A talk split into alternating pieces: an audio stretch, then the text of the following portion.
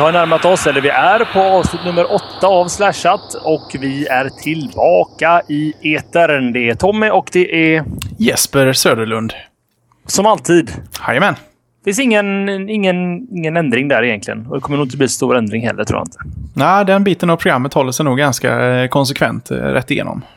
Det och att vi tjötar om teknologi, vi pratar om internet och vi pratar om allmänna nörderier som de flesta inte förstår. Ja, har de hittat hit så har de nog lyckats eh, med en tillräckligt stor eh, bedrift för att förstå vad vi egentligen pratar om. Det är nog väldigt sant. Bara det här med podcast är säkert ett stort steg för många människor. Men eh, inte våra lyssnare då, men generellt sett. Men folk börjar bli medvetna om att internet finns. Och det är kul det. Ja, men poddradio på svenska. Ja, men jag vet inte om jag gillar det namnet poddradio. Det är ju ingen radio. Nej, men det är inte så mycket podd heller. Jag gillar vad Leo Laporte sa med netcast. Netcast, nu börjar vi snacka. Fast du, mm. vi castar inte. Det är inte en broadcast. Det här är inspelat. Net record, netcord.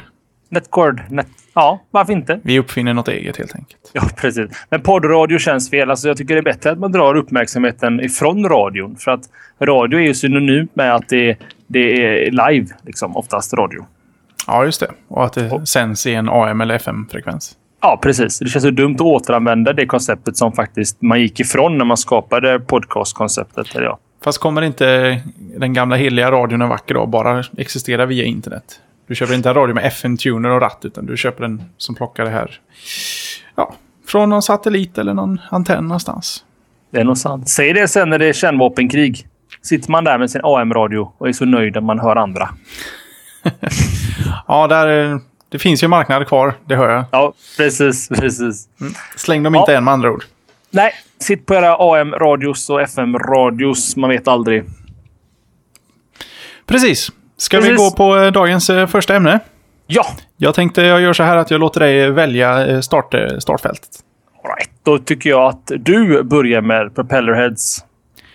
Alltså du bara langar tillbaka bollen så. Just det, snyggt. Alright. Um, ehm, då tänkte jag diskutera Propellerheads, det svenska företaget uh, som har tillverkat lite programvaror förr i tiden. Um, Recycle, uh, Rebirth och uh, en gammal klassiker, Reason.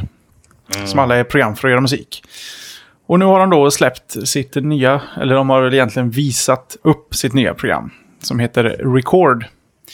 Som Fyndigt. Då, ja, nej, de, de är gärna fast i sina reader. Så att det var väl, med tanke på vad programmet gör så är det väl ganska passande och nästan, nästan lite förutsägbart. Mm. Anyways. Eh, till skillnad från eh, Reason som då är till för att du ska använda de inbyggda syntarna för att göra, göra musik så är då Record. Det handlar helt och hållet om att spela in ljud. Alltså mer för akustiska band eller rockband och sådär då. Att de kan spela in sina ljudspår on the fly och så mixa ja, hela låtar rätt i programmet då. Och eh, den här lilla flashiga filmen de har langat upp på en fem minuter, den är ju jättefräck och trevlig sådär. Men det som stör mig lite är att det här programmet skulle lika gärna kunnat vara en del av nästa version av Reason. För det finns ingenting som folk har gnällt så mycket om på Reason sen det kom, att det inte går att lägga in ljud. Alltså vanliga ljudspår. Och här gör de ett program för ljudspår. Som man som är helt standalone. De går säkert att synka upp på något snyggt sätt. Men det, visst, de drar ju sina kunder då på lika mycket pengar som Reason kostar till. Och det tycker jag är lite trist med tanke på att det är den mest efterfrågade funktionen i Reasons historia. Lite snålt, men eh, jag vill kanske prova programmet först innan jag sätter sista spiken rätt i kistan här. Kan det vara ett komplement för dig kanske som, som jobbar i eh, um, Ableton? Eh, aldrig någonsin ever. Okej. Okay, det Ableton är kompetent nog. Eh, ja, alltså du kan lägga in ljudspår och du kan ha syntar. Det är ju fantastiskt. Ah. De kan hantera både och. Det borde egentligen Reason också fixa tycker jag. Men eh, du var ju en gammal Reason-räv från förr i tiden.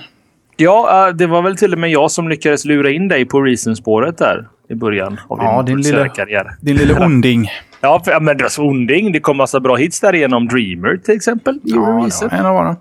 Ja, nej, det är sant. Jag vill tacka lite för det där, men bara lite. Bara 50 procent av all inkomst. Mm, mm. Får nog diskutera det där. Nej, men jag, visst, absolut. Jag kan ju tycka att det verkar ju kanske lite... Jag kan ju förstå varför Propellerheads gör som de gör. Att de lägger det som en extra produkt just för att de kan ju targeta lite mer marknader genom att göra så. Men eh, om det är den mest efterfrågade funktionen som vi båda anser borde vara en standardfunktion i Reason så tycker jag att det kanske är lite snålt. Alternativt om Propellerheads Reason-ägare får någon schysst deal. Att de kan köpa till den om man har en Reason-licens för 25% av kostnaden eller någonting. Ja, det får man ju hoppas. Speciellt med tanke på att Reason alltid har marknadsförts som den kompletta studion. Du behöver inga plugins eller någonting. Mm. Vid en komplett studio för musik så känns det som en ganska enkel grej att du ska kunna spela in sång. Ja, för böven. Ehm, klarar en VST-synta nu för tiden, Reason? Uh, nej, absolut inte. Jävlar. Alltså, det, så, så, fort man satte sig, jag tror det var i Cubase, och bara lyssnade lite på vad Nordlead, här software-syntarna, kunde göra så insåg man att mm, Reason är nog inte så jävla fräck trots allt. Det, det, blir inte så mycket mer ljud än, um, än, än vad den kan producera, om man säger så. Ja, det finns ju många som lyckas vrida på de där eh, Reason-syntarna så att det låter rätt fräckt. Jag menar, de, de har grävt så djupt de kan i det. Och då, det går ju att få det att låta bra, men visst, du är ju klart begränsad. Mm. Nej, för att de hade Rewire, om inte jag minns fel, som skulle på något sätt synka ihop VST med Reason, eller? Ja, du synkar ju upp din, eh, din eh, Reason med eh, till exempel Cubase eller Ableton Live eller Logic och sådär. Så att du kan ha dem i synk då, så skicka signaler mellan dem.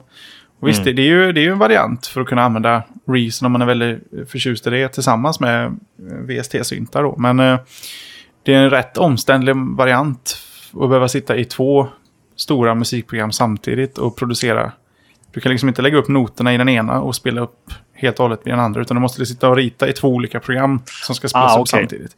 Så det är lite, lite bökigt. Men jag vet att många gör det. De kanske i brist på annat. De, det finns ju inte så många andra alternativ om man måste använda Reason.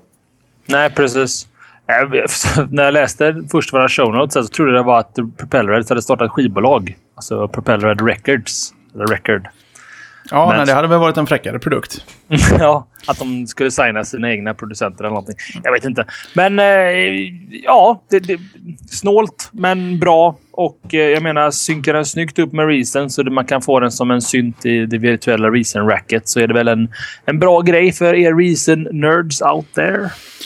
Ja, som sagt, det är svårt att säga innan man har, har provat det, men eh, mm, ja, det, det, var inte, jag känner inte det var inte klockrent eh, vad jag sökte. Nej, verkligen inte. Men något som är klockrent det är faktiskt eh, multiprocesses processes i Firefox i nästa generation. Fantastiskt bra. Eh, för er som inte hänger med på vad det är så är det egentligen exakt samma sak som Chrome, Google Chrome har. Det vill säga att varje tab blir en egen process. Så att eh, om du är inne på någon tung Flash-sida, säg Aftonbladet, och så hänger sig den tabben så drar den inte med sig hela Firefox ner utan den tabben dör helt enkelt. Så kan de andra tabbarna leva vidare i, i glädje och lycka i resten av sina liv. Det var bra, Jeppe. Eh, ja, det är ju fantastiskt bra om det faktiskt funkar så som de eh, lovar. Ja, det tror jag nog. Sen har ju Firefox så mycket andra problem. Ja, som Mac-användare så, så använder jag helst inte Firefox. Den har inte funkat eh, riktigt, riktigt bra på många år. Varom? Är den slö eller är den bara... Eh, väldigt slö. Eh, kraschar lätt. Den börjar bete sig underligt så man måste tvångsavsluta den och sådär och, och starta om. Alltså jag tror jag drar om Firefox en fyra, fem gånger om dagen. I alla fall. Hmm. Och då får man ju tänka på att på OS 10 så kan jag alltså... Har du Firefox på en PC och du klickar ner sista fönstret då är den eh, nedstängd. Jag har ju alltid Firefox igång då så du kan ju köra den utan fönster öppna. Så jag måste liksom döda programmet även utan fönster då. All och right. det är lite trist. Och det är oftast är det Flash-relaterat, men även JavaScript är den rätt trött på. Ja, där kan man ju tipsa om Flashblock som borde egentligen vara en standardfunktion i Firefox tycker ja, jag. Men den har jag faktiskt eh, på och den, den blockar allting. Men ibland händer det att man behöver se någon flashbit och då får man ju klicka den här lilla play-knappen för att få fram den flashen. Och det är oftast där någonstans det börjar skita sig. Och jag har provat att ta bort flashblocken för att se om det kanske är den som bråkar. Men eh, Nej, och så här har det varit sedan Firefox 2 i alla fall. Och 3 och nu kör jag väl 3.5 Beta 4 och det är ingen skillnad.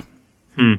Mitt största problem med Firefox är minnesanvändningen. Alltså efter en hel dags arbetande med tabbar och gud vet allt så kan vi upp i 900 megabyte ram. Det är rätt törstigt alltså. Jag undrar egentligen vad den behöver 900 megabyte ram till. Det är för fan en, nästan en gig minne. Men det måste väl bara vara slaskigt kodat att den inte släpper saker som den borde ha släppt.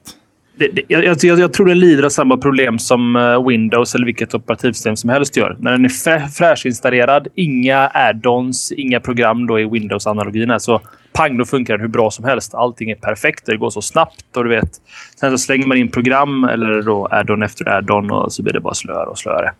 Jag skyller på mina add-ons. Ja. Det blir ju ett par. Jag kanske skulle prova att dra bort alla add-ons en gång och bara köra en helt ren och se om det gör någon skillnad. För jag har ändå...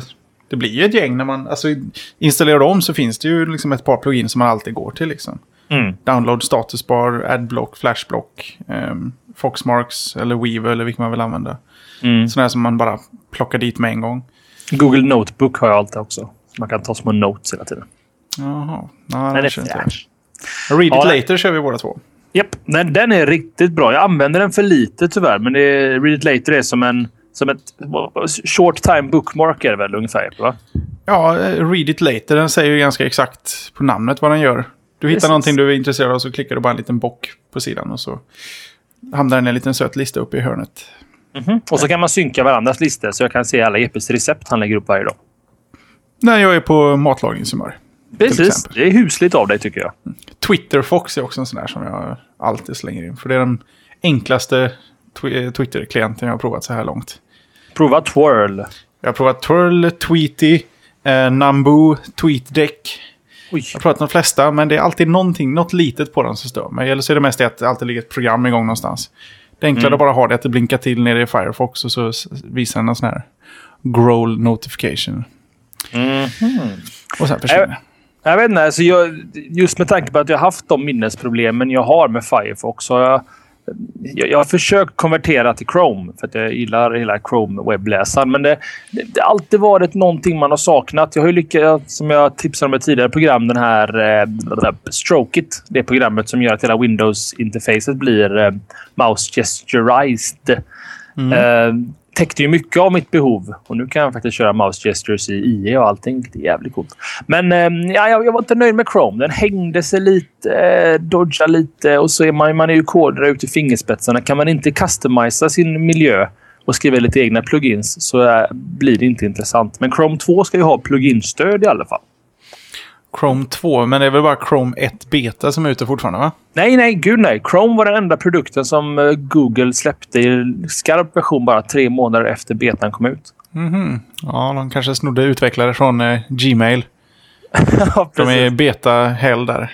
Stackarna. Ja, nej, men jag, jag tror det där hade att göra med licensfrågor. Att de vill nog ha Chrome på förinstallerade system. Och jag tror att de inte vill ha beta-mjukvara då på till exempel Dell-datorer som skickas ut. Ja, det kanske är min sant. privata teori som jag funderar på. För att Google var ju egentligen någon som skapade hela beta-konceptet i webb 2.0. Att allt skulle vara i beta. Men Chrome var ju rätt, eh, alltså, eller Google var väl rätt sena till, eh, till eh, webbläsarkriget. Jag menar, det finns ju så mycket andra läsare. Var, var det verkligen nödvändigt av Google att peta in en ny brynare? Mm, utan tvekan. Just bara för att de, de inser ju potentialen med det här med cloud computing och att allt ska vara i, i cloudet. Och Google i synnerhet arbetar mycket med cloudprodukter. Google Mail till exempel. Google Docs. Google ja, Search är väl definitivt i cloudet. Och då vill de ha en webbläsare som de kan optimera för sina egna produkter. Och det ser du också, ni som använder Chrome vet ju om det, att man kan ju köra den här funktionen Add to application, eller vad Fabian heter. Kolla snabbt här. Eh, Jag måste ju passa på samtidigt att erkänna att jag har Mm. inte provat Chrome särskilt mycket. Jag minns att jag installerade betan och provade någon dag. Sen så är vi tillbaka till det. Det gick att installera. Sen var jag nöjd liksom. Nej, det, det var jag ute efter det var Create Application Shortcuts. Den gör alltså en Customized Chrome runt eh, en, en sida. Så att det ser ut som ett program. Och då kan du till exempel starta Gmail från din launchbar eller från desktopen eller vad som helst. Så kör den en unik Chrome-process bara för Gmail. Eh, och det är ju det Google vill komma åt då. Att folk ska börja använda deras eh, webbläsare. Och den är bra. Alltså Chrome är kanon. Den renderar snabbt så in i helsike. Alltså de kör väl en egen JavaScript eh, interpreter som jag förstod det. Som de köpte av ett norskt företag. Säger min hjärna till mig att det var. Det kanske inte stämmer, men jag mig att det var så. Och den är den snabbaste webbläsaren på marknaden. Och med tanke på alla Ajax och Ja, den var den snabbaste. Tills Safari 4 Beta kom. Då den, den piskade upp allihop. Men den är det ju sant? fortfarande inte klar.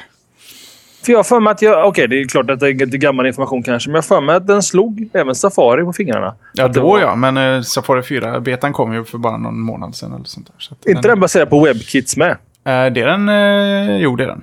Samma som Chrome då? Det, det säger min hjärna mig, men... Uh, den har... inte heller stämma. It's been known to be wrong, liksom. Okej. Okay. Nej, men för att ja, rekommendera Chrome. Prova den. Men det som, jag, det som var dealbreakern för mig, det var väl just det att den hängde sig lite och det funkar inte om man är utvecklare. Om man sitter och har en halv miljard fönster uppe med POP MyAdmin i en ruta och du har lite buggsaker och så igång. Och sen så saknade jag faktiskt eh, vad heter det? Firebug alldeles för mycket. Och eh, Web Developer med Firefox. Just de där. Alla de här browsersarna som kommer, de är ju alltid nu är den så här mycket snabbare än alla de på det och det. Alltså hastighet, det går ju fort redan. Mm. Funktionalitet, jag vill... Eh, jag vill se en Safari som har coola saker som Safari, eller som Firefox bara blir med plugins liksom. Ja, det, det, måste, det måste man faktiskt ge Opera en liten, liten stjärna. För det är faktiskt de som har kommit på mycket av den standardfunktionalitet som vi har idag. Ja, det är, det är rätt otacksamt för deras del. Alla mm -hmm. bara mhm. kommer och tar allt fräckt de gjort. Och de får aldrig någon marknadsdel. Ja, jag tror de har ganska mycket på mobilmarknaden. Just med deras Opera Mini. Ja, det är faktiskt den enda Opera-läsare jag har provat. Jag har inte kört Opera på, på desktop. Inte jag heller faktiskt. Jag, Varför ja, har vi inte gjort det? Jag vet inte om jag ska vara ärlig. Jag, jag satt med IE väldigt länge. Ja, nu vet du. Tappar vi hälften av alla subscribers på en gång. Fast det var när IE 5.5 var populärt. Världens, världens sämsta browser. Uta, I alla kategorier har väl säkert utnämnts till det av alla möjliga människor. Men sen när eh, den blev bättre, då bytte du till något annat? Nej, men sen kom sexan och då, det, det funkade okej. Okay. Och sen så kom Firefox och då hoppade man över så fort Firefox kom. All right. Eh, men då, på den tiden, usch, låter man är gammal, så fanns det inte så många alternativ egentligen. Tror Opera var, var, var väl, fanns där i faggorna, men man var aldrig intresserad riktigt. Jag vet inte varför. Ja, jag saknar de gamla dagarna med Netscape 3. Det var... Mm. Bara, de bara ägde upp allt. Navigatorn. Navigatorn, ja. Gopher hette väl också någon, om jag inte fel. Jag, Fast jag, jag började min internetkarriär med MSN... Eh, Fabian hette det. Det var, det var liksom ett separat uppringt internet som Microsoft hade. Det var ju inte internet då, det var ett uppringt nätverk. Ja, din webboskuld rök nog innan min faktiskt. Jag ja. tror jag hamnade på någon Netscape två i början kanske. Fan, det var, var mycket BBS också vill jag minnas. Det var, var där man hittade the shit. Ja, jag har ingen BBS-historia eh, alls faktiskt. Det värsta var när man Jag bodde på fel. landet vet du. Så att det, det, det gjorde jag också. Det var det bästa man kunde jag ringa. Jag bodde ännu mer på landet. Varaslätten, hallå? Ja, det är faktiskt sant. Det fanns inte ens datorer på den tiden. Jag har ju knappt fått telefoner. Då har man ingen nytta av en BBS. Det värsta var när man satt klockan halv ett på natten och så skulle man ringa en BBS och slog man ett nummer fel så någon person svarar. Då eh, isade det till i magen. Man var ändå bara var 15 eller något. Då la man på snabbt. Mm. Ja, ja. No, nog om nostalgi rörande min internetanvändning. Vad jag ville komma till var här med Firefox-grejen, förutom att det är bra med eh, multiprocess-stöd, så är det någonting som Chrome introducerade. IE apade efter med IE 8 och Firefox nu tar till 3.5 då tror jag det eller 4 kanske. Och då är ju frågan om de all, alltså, behöver vi så jävla många browsers? Och som en följdfråga, mm. vilken tar vi bort? Okay. Eller vilka? Det här alltså, problemet med browsers är väl att det är samma som med mina Twitter-klienter jag läste upp här nyss. Eh, alla har något som är schysst men alla saknar alltid någonting som man vill ha i någon annan. Så man sätter sig liksom, man tar den som, som har minst antal saker som, som, som, säger, eller som går emot vad du behöver så att säga. För jag, I och med att jag har haft sådana problem med Firefox, jag har ju försökt att, att tvångsemigrera eh, till Safari nu under ett par veckors tid. Och det går bra alltså. Jag har ju även fått in den här Xmarks eh, för att få med alla lösenord och, och bookmarks och sånt där med. mig. den finns ju nu till Safari, så det är ju schysst. Men eh, det finns småsaker. Jag gillar adressbaren på Firefox. Den är ju awesome grym, Bar heter den. Awesome Bar, ja precis. Och den, den är... Jag, jag är sån fena på den nu så att det, jag blir bara arg när jag... Alltså, jag vet precis hur jag surfar utan att skriva webbadresser liksom. Och så sitter man i Safari så går det bara automatiskt och så blir man bara arg på sig själv. Och så blir upplevelsen tråkig. Så stänger man ner Safari och så går man och muttrar i Firefox istället. Men om vi ska välja då utav de här, vad sa du nu? Firefox, IE, Safari, Opera, Chrome. Vilken som ska bort? Alltså Opera, ja de kan väl finnas kvar då så kan de utveckla funktioner som alla andra snor av dem. Men eh, IE kan vi väl lägga ner. Chrome känner jag inte så mycket för heller. Inte om Firefox ska få de coola funktionerna som Chrome har. Så vi lägger ner 81 procent av marknaden. Det är IE. Bort med den. Ja, varför inte? Det... Rör till Kvantitet har väl aldrig betytt kvalitet. Nej, det, det, det är sant. Och tittar vi på våra stats på våra besökare så är det inte många IE-användare som lyssnar på oss, kan jag säga. Ja, de har svårt att komma åt streamen också. Vi har gjort det extra besvärligt för dem. Just det. Kan de gå och ta. Nej, eh, IE fyller väl sin funktion på ett sätt. Firefox också. Safari. Uh, har jag aldrig använt och det är väl därför jag tycker att det är meningslöst. Jag tycker bättre att ni använder Firefox, ni Mac-människor. Ja, problemet är ju att den är kass på Mac. Ja. Firefox. Firefox. Mm. Eller, Prova inte kass, den, är, den är inte, så den är inte stabil. Den är inte, den är inte rock solid. Som den, jag tycker den känns på en PC. All right. Um, Opera, eh, som vore det inte för att de faktiskt har eh, bidragit med så mycket till The Browser Wars så skulle jag nog sänka Opera också. Uh, Chrome skulle jag vilja behålla bara för att se hur det går med plugin-stödet sen. För jag tror Chrome har potential med ett plugin API. Och det bästa vore om Chrome, det här kommer de säkert inte få göra, gör så alla Firefox-plugins funkar i Chrome. Ja, det hade varit sexigt, men det lär väl inte Nej, det är så jag, uppskattat. Som jag minns det så sitter väl Mozilla Organization och Google ganska tätt ihop. Inte som företag utan bara som att för Google sponsrar väl Mozilla på något sätt. Och Mozilla eh, som en tillbaka-tjänst då gör väl Google till default sökmotor tror jag i Firefox. Ja, någon liten kompis-deal måste de ju ha i alla fall. Något sånt är det. Så att, eh, jag... Slutsatsen är ju här egentligen att vi behöver verkligen fem. Ja, det kanske... Jag ska, Sen ja. har vi inte nämnt sådana som Camino och alla de här andra dussin uh, browser och sådana som finns. Oh, nej. nej. Men det gör vi inte heller. Nej, vi gör det. Vi går vidare helt enkelt. Vi lägger det bakom oss. Då vill jag snacka om eh, musens ersättare. Mm. Eller jag vet inte, det är inte säkert att det blir det. Eh, företaget iTwig har släppt programmet iTracker. Lite fånigt namn, men det, det, passar ju här. Med tanke på att det går ut på att du ska styra musen på skärmen med huvudet. Och det visst, det har man ju hört förr, sådana här eh, koncept och grejer. Men här var det bara att ladda ner programmet och installera och köra. Och det funkar ju bra. Det går att styra runt och, och, och, och ganska precis träffa saker. Du kan till och med klicka och grejer. Men jag vet inte, jag fick inte känslan av att eh, det där är framtiden. Man är så kvick med en mus. Ehm, när man sitter vid en dator idag. Att sitta och, och flytta huvudet för att flytta en musmarkör och sen stanna någonstans i ett par sekunder för att den ska klicka. Uh, känns lite långsamt. Eventuellt om de upptäcker eller uppfinner någon variant så här att du blinkar med vänster öga så får du vänsterklick, höger öga så får du högerklick och sådana grejer. Det kanske kommer. Men fortfarande, det, du får inget tempo i det där. Tror du musen eh, har någon större konkurrens i framtiden? Eller har den liksom blivit den har inte, det har inte hänt så mycket på musfronten eh, de senaste, ja vad blir det, 20-25 åren. Mm. Ja, det är väl, det är väl trackballen då kanske. Fast det är fortfarande exakt samma funktion egentligen.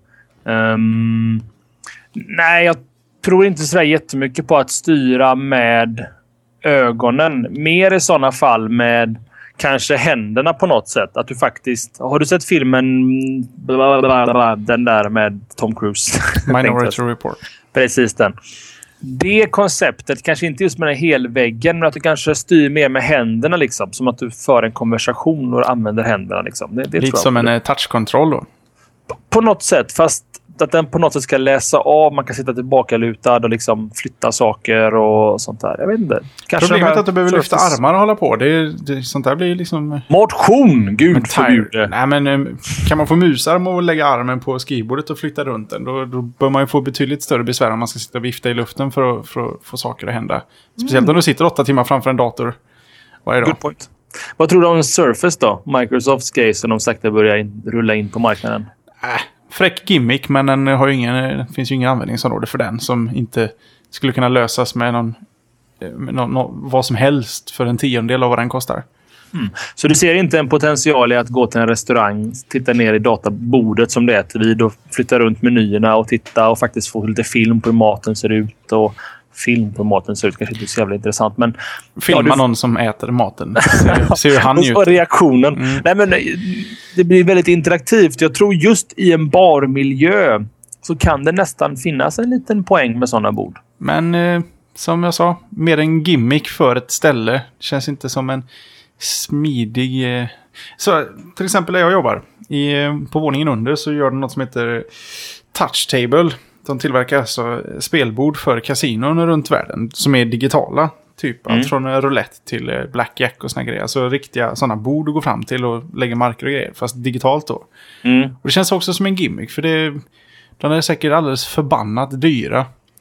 Och eh, upplevelsen blir inte, blir inte bättre av att det är en skärm det står vid. Speciellt inte med ett klassiskt kasinospel liksom.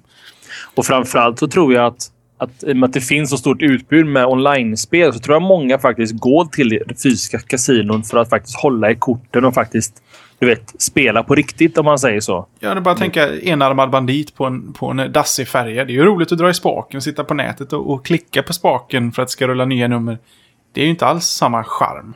Precis, och jag tror, jag, tror, jag tror som sagt var att många går till kasinon just för att få den the real feeling på något sätt. Så att, um, jag får nog förklara för dina grannar under att de har en dålig företagsidé där.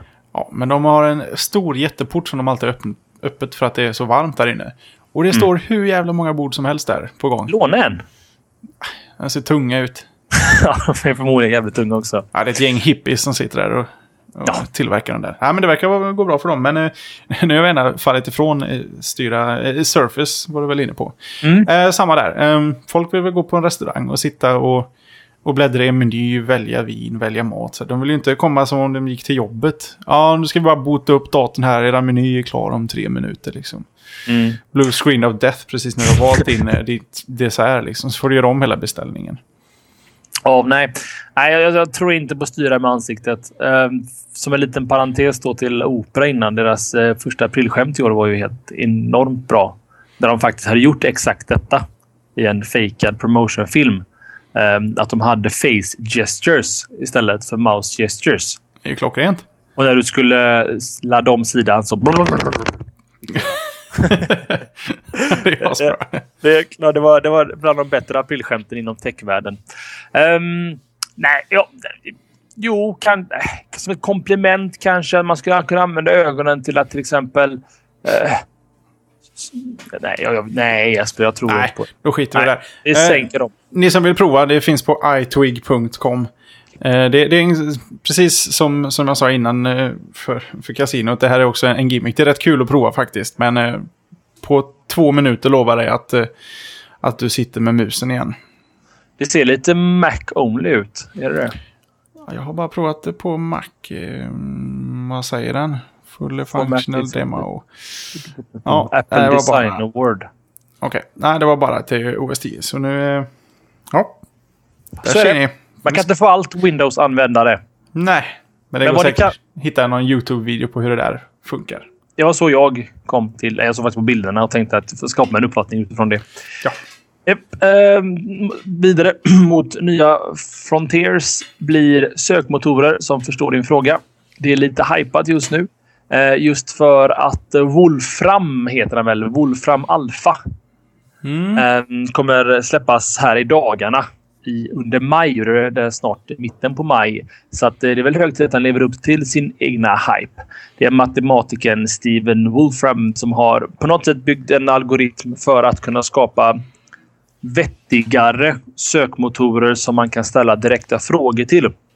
Och att sökmotorn då på något eh, smidigt sätt ska kunna förstå din fråga och ge dig det bästa svaret utifrån det. Många tänker nog instinktivt, men det kan man göra i Google idag. Bland annat så söker jag mycket i det avseendet att jag skriver att um, jag försöker hitta en term som folk förmodligen använt i en, på en sida för att hitta det jag söker efter. Till exempel eh, vilket år slöts freden i Kiel? Det exemplet från det jag läser ifrån här. Eh, och då kan ju liksom Google, och Yahoo och Wikipedia förmodligen ge ett ganska bra svar. Men vad de vill komma åt är att den ska kunna svara på hur stor är Kinas folkmängd räknat i procent av Indiens folkmängd.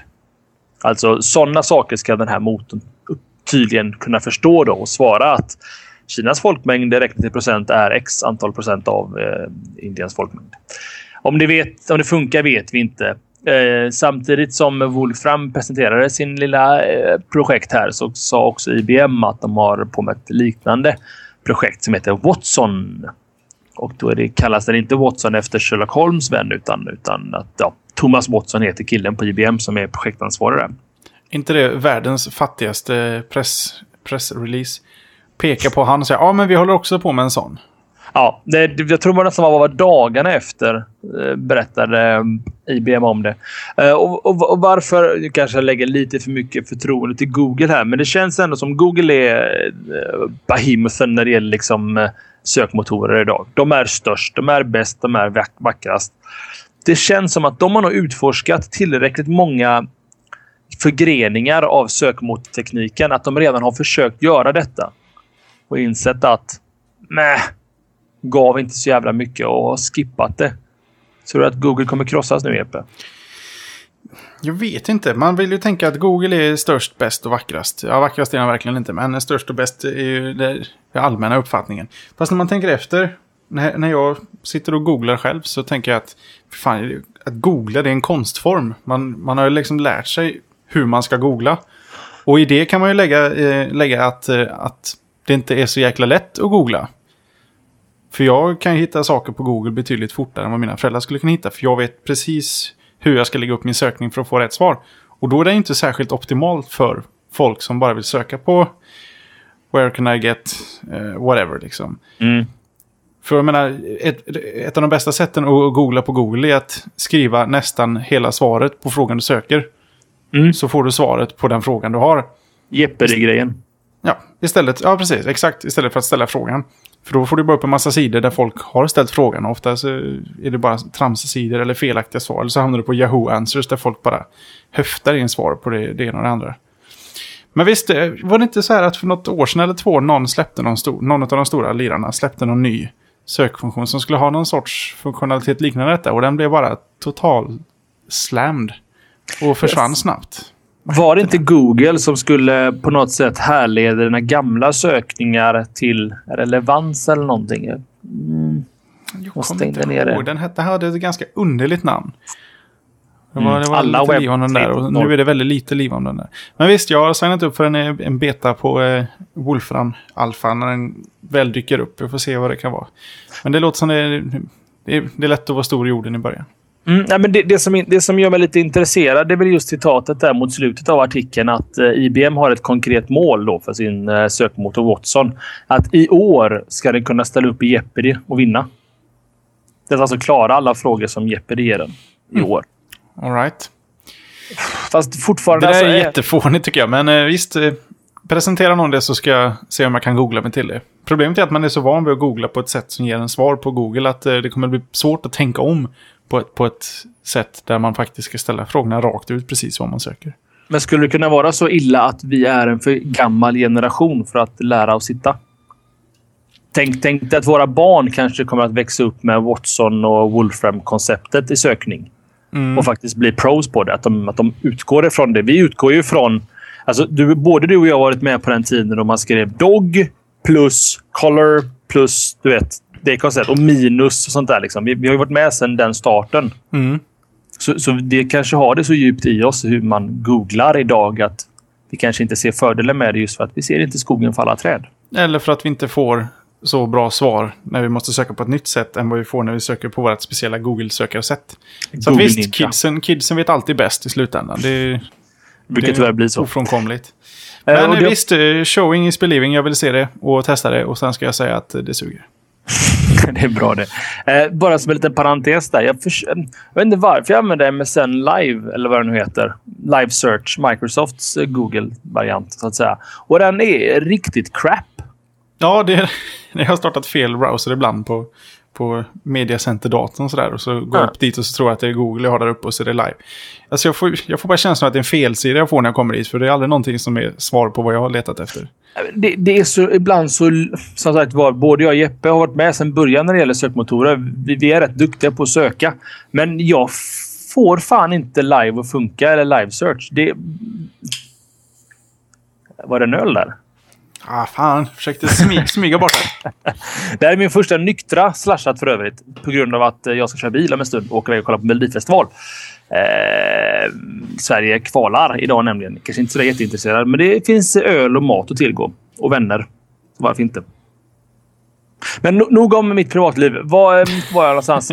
ja, du, du... Search Live funkar inte. Eller det funkar säkert skitbra. Kanske är samma sak där. Jag kanske är för Google, Googlefied. Så att jag vill applicera det konceptet på live search och det funkar inte. Och då är det jag som får stå med eh, skägget i brevlådan. Ja. Börjar du också få en känsla av att, att spammers börjar få sakta övertaget hos Google? Du menar att man får felträffar? Ja, att, att, att, att det, det, det är så eller mycket link farming. Att det faktiskt eller Google bombs. Att man ibland... För man är ganska snabb på att spotta upp liksom. Att det här vettiga sources. Det här är förmodligen reklam. Mm. Till exempel, om man, speciellt om du söker på mjukvara. Till exempel att du vill ha uh, Windows uh, MySQL admin application till exempel. Ja, alltså just på PC-program, då, det, då man ju börjat prova att hitta en, en fri videoencoder för iPod till Windows. Jättebra exempel. Prova att googla det där och du får hur mycket dynga som helst. Och det är lite som det, inte är riktigt är program, det är bara samlingar av sidor som rekommenderar program. Och det är, man vågar inte klicka på någonting.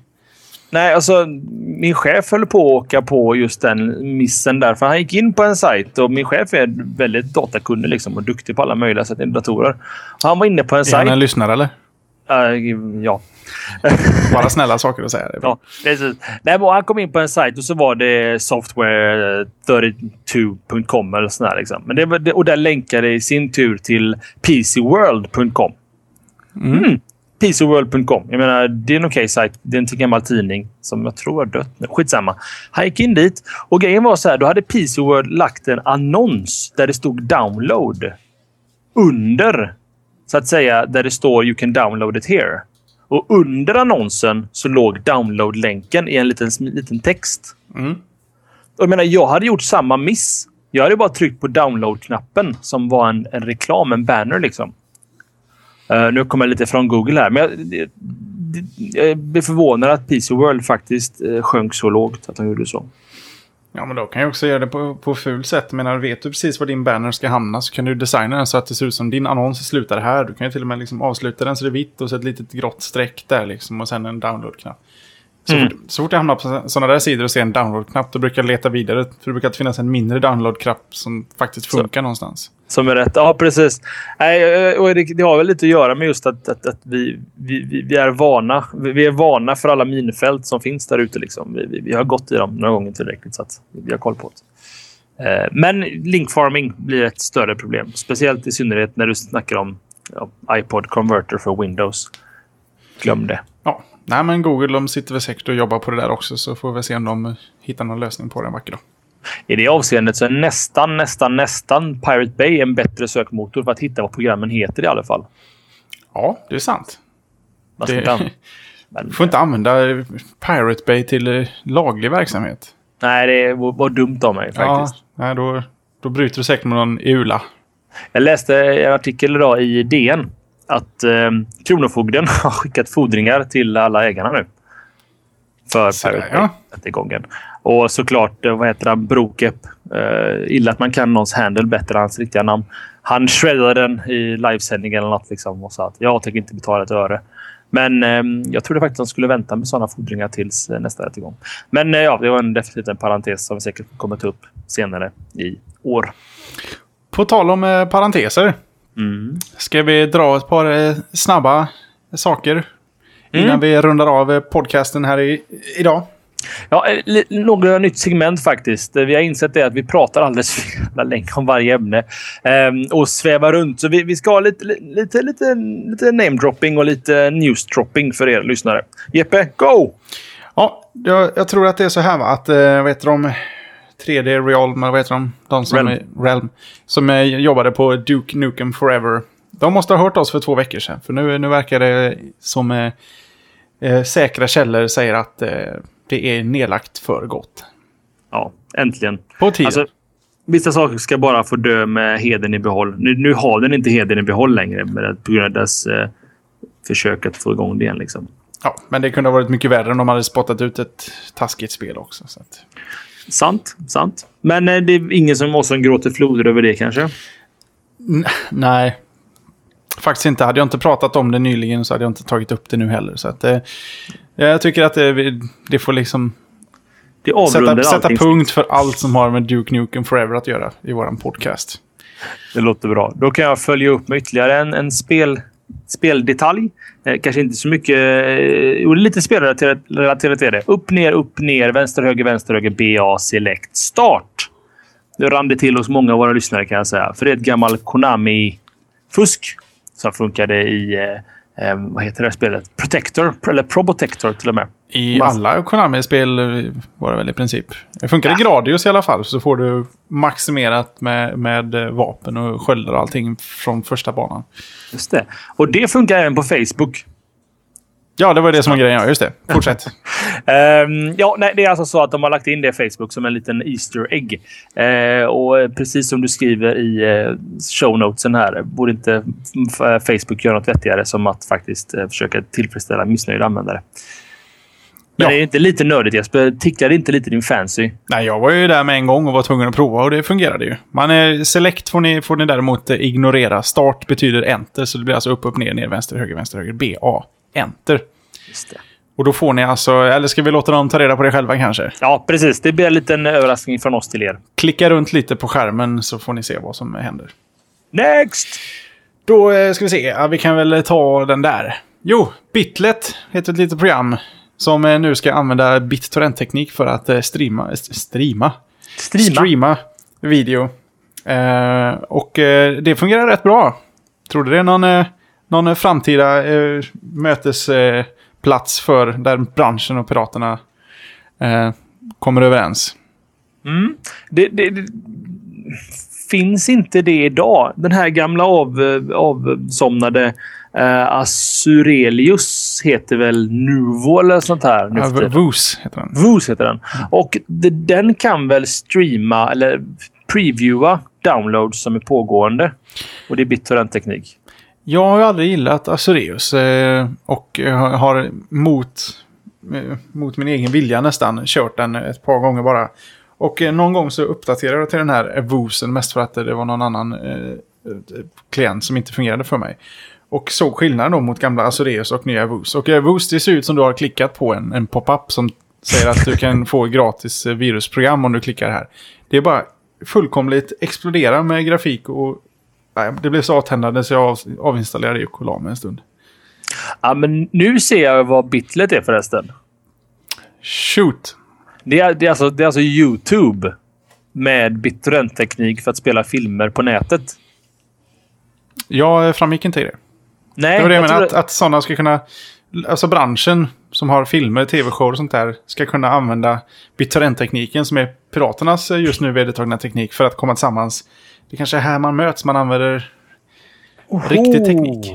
Ja, då är jag med. Jag trodde att det var en, en BitTorrent-klient som man kunde ladda ner då lagliga filmer på nätet och börja titta på dem direkt när du bara ladda ner. Nej! Alltså, nej! Vad är det? Jag ska vara full när vi kör våra shower. Det går ju inte att vara nykter, känner jag. Nej, du är alldeles för kass. ja, precis. Eh, nej, okej. Ja, det är ju en superb idé. De körde Java såg jag, vilket var mindre superb. Men vad fan. Eh, alla tekniker är barn i början. Ja. Men vi kan göra så att i och med att det här var en liten, en liten snabbis bara, kan du ta en titt på det här till nästa vecka så kan du, om du tyckte att det var värt det, ta upp det en gång till. Mm. Kommer tillbaka med två A4, båda sidorna, redogörelse för dig. Eh, ja, just det. Det, det tycker jag låter bra. Då Har var du, det jag, något, va? eh, har du något mer att... att något, någon mer notis? Mm. Eh, det, det är nästan, nästan så det börjar bli att jag hoppade över detta faktum att jag kommer att prata om Windows 7 igen. Ehm, bara för att det, det har blivit mycket. Men ni måste förstå, kära Mac-människor, hur mycket jag än älskar faktumet att ni älskar Mac, så är det så att Windows 7 är en stor, stor, stor release för Microsoft. Just bara för att den funkar. Det är ingen Vista, eller ja, det är Vista done right, som Jeppe sa för några shower sedan. Och den funkar förbannat bra. Jag ska inte promota det mer. Jag får inga pengar för att säga detta. Men det är confirmat av eh, Microsoft att den släpps i... Äh, den skickas till dottertillverkare i augusti och den ska finnas till försäljning i oktober. Skrev de på bloggen. De gör en liten flagga, en liten, en liten brasklapp över att det kanske mycket väl kan bli så att det blir försenat. Det finns tydligen några små detaljer, några kinks som de fortfarande försöker äh, iron out. Jag börjar köra lite på engelska egentligen. Um, men hur som helst. Windows 7 släpps i oktober enligt Microsoft själva. Det var ju trevligt. Det ser vi fram emot. Eller i alla fall du. Ja, jag har ju kört Windows 7 RC1 nu då på jobbdatorn i en vecka. Ja, du vågade slå över din jobbdator. Jag tycker det, det är, det är balls. Det, det, that's how I roll. Uh, nej, varför jag gjorde det var eh, egentligen bara för att uh, jag, var, jag, jag, skulle... Jag hade haft min XP-installation i två år och alla vet att man behöver egentligen installera om någon gång vartannat år för att få det att funka bra igen. Liksom. Man provar lite drivelser här, lite drivelser där och det blir liksom aldrig bra efter två år. Och då tänkte jag, om jag ändå måste scratcha detta så kan jag lika gärna lägga in Windows 7. Funkar det inte, hmm, ja, då installerar jag XP igen. Liksom. Så så har jag ändå gjort det. Jag behöver göra det oavsett. Men jag kommer inte ta bort Windows 7. Det funkar så, eh, ursäkta svordomen, jävla bra att det, ja, jag är imponerad. Till och med gamla VB Pro, VB6 Pro IDE funkar utmärkt på den. Det trodde ni inte. Men så är det. Är du Jeppe? Absolut, det låter ju alldeles fantastiskt. Och all, kompatibiliteten är utmärkt. Det enda som är lite, lite dodgy är att den vill, tycker inte om mitt grafikkort för det är en gammal uh, Raiden historia från forntiden och då kör den någon generic driver som funkar alldeles utmärkt med kortet. Jag kan köra i den upplösningen jag vill ha. Men hatchen är lite fubar. Jag vet inte om det är skärmen som begränsar eller om det är kortet. Jag vet inte. Men vad fan, eh, Raidon, är det A10 eller Nvidia? Eh, A10. För att de är ju så stolta över att de har fått ut en katalyst redan för, eh, för Windows 7. Ja, fast den stödjer inte mitt gamla anrika grafitkort. Men det var konstigt. Jag har fått för mig att katalysten är någon sorts eh, samlingspunkt för alla deras grafikkort. Att den alltid det trodde jag med. Stödja. Men, var bra äh, stöddig när jag gick till ati.com och tyckte att give me the katalyst. Och så, så började den installera och så står det bara installation failed, not compatible with this device. Mm, sak. Hopp så blir ingen drivs för mig då. Men det kommer väl. Ja, 16 färger. Det går bra så länge. Ja, herregud. Behöver man mer?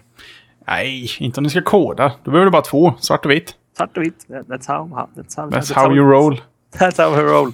All right. Ska vi dra en till eller ska vi sakta börja gå och lägga oss? Nej, jag tycker att timern för det här programmet jag eh, har tickat för länge nu. Jag tror, ding, vi, ding, ding. tror vi tar och rundar av här. Jag har ju en resa att förbereda.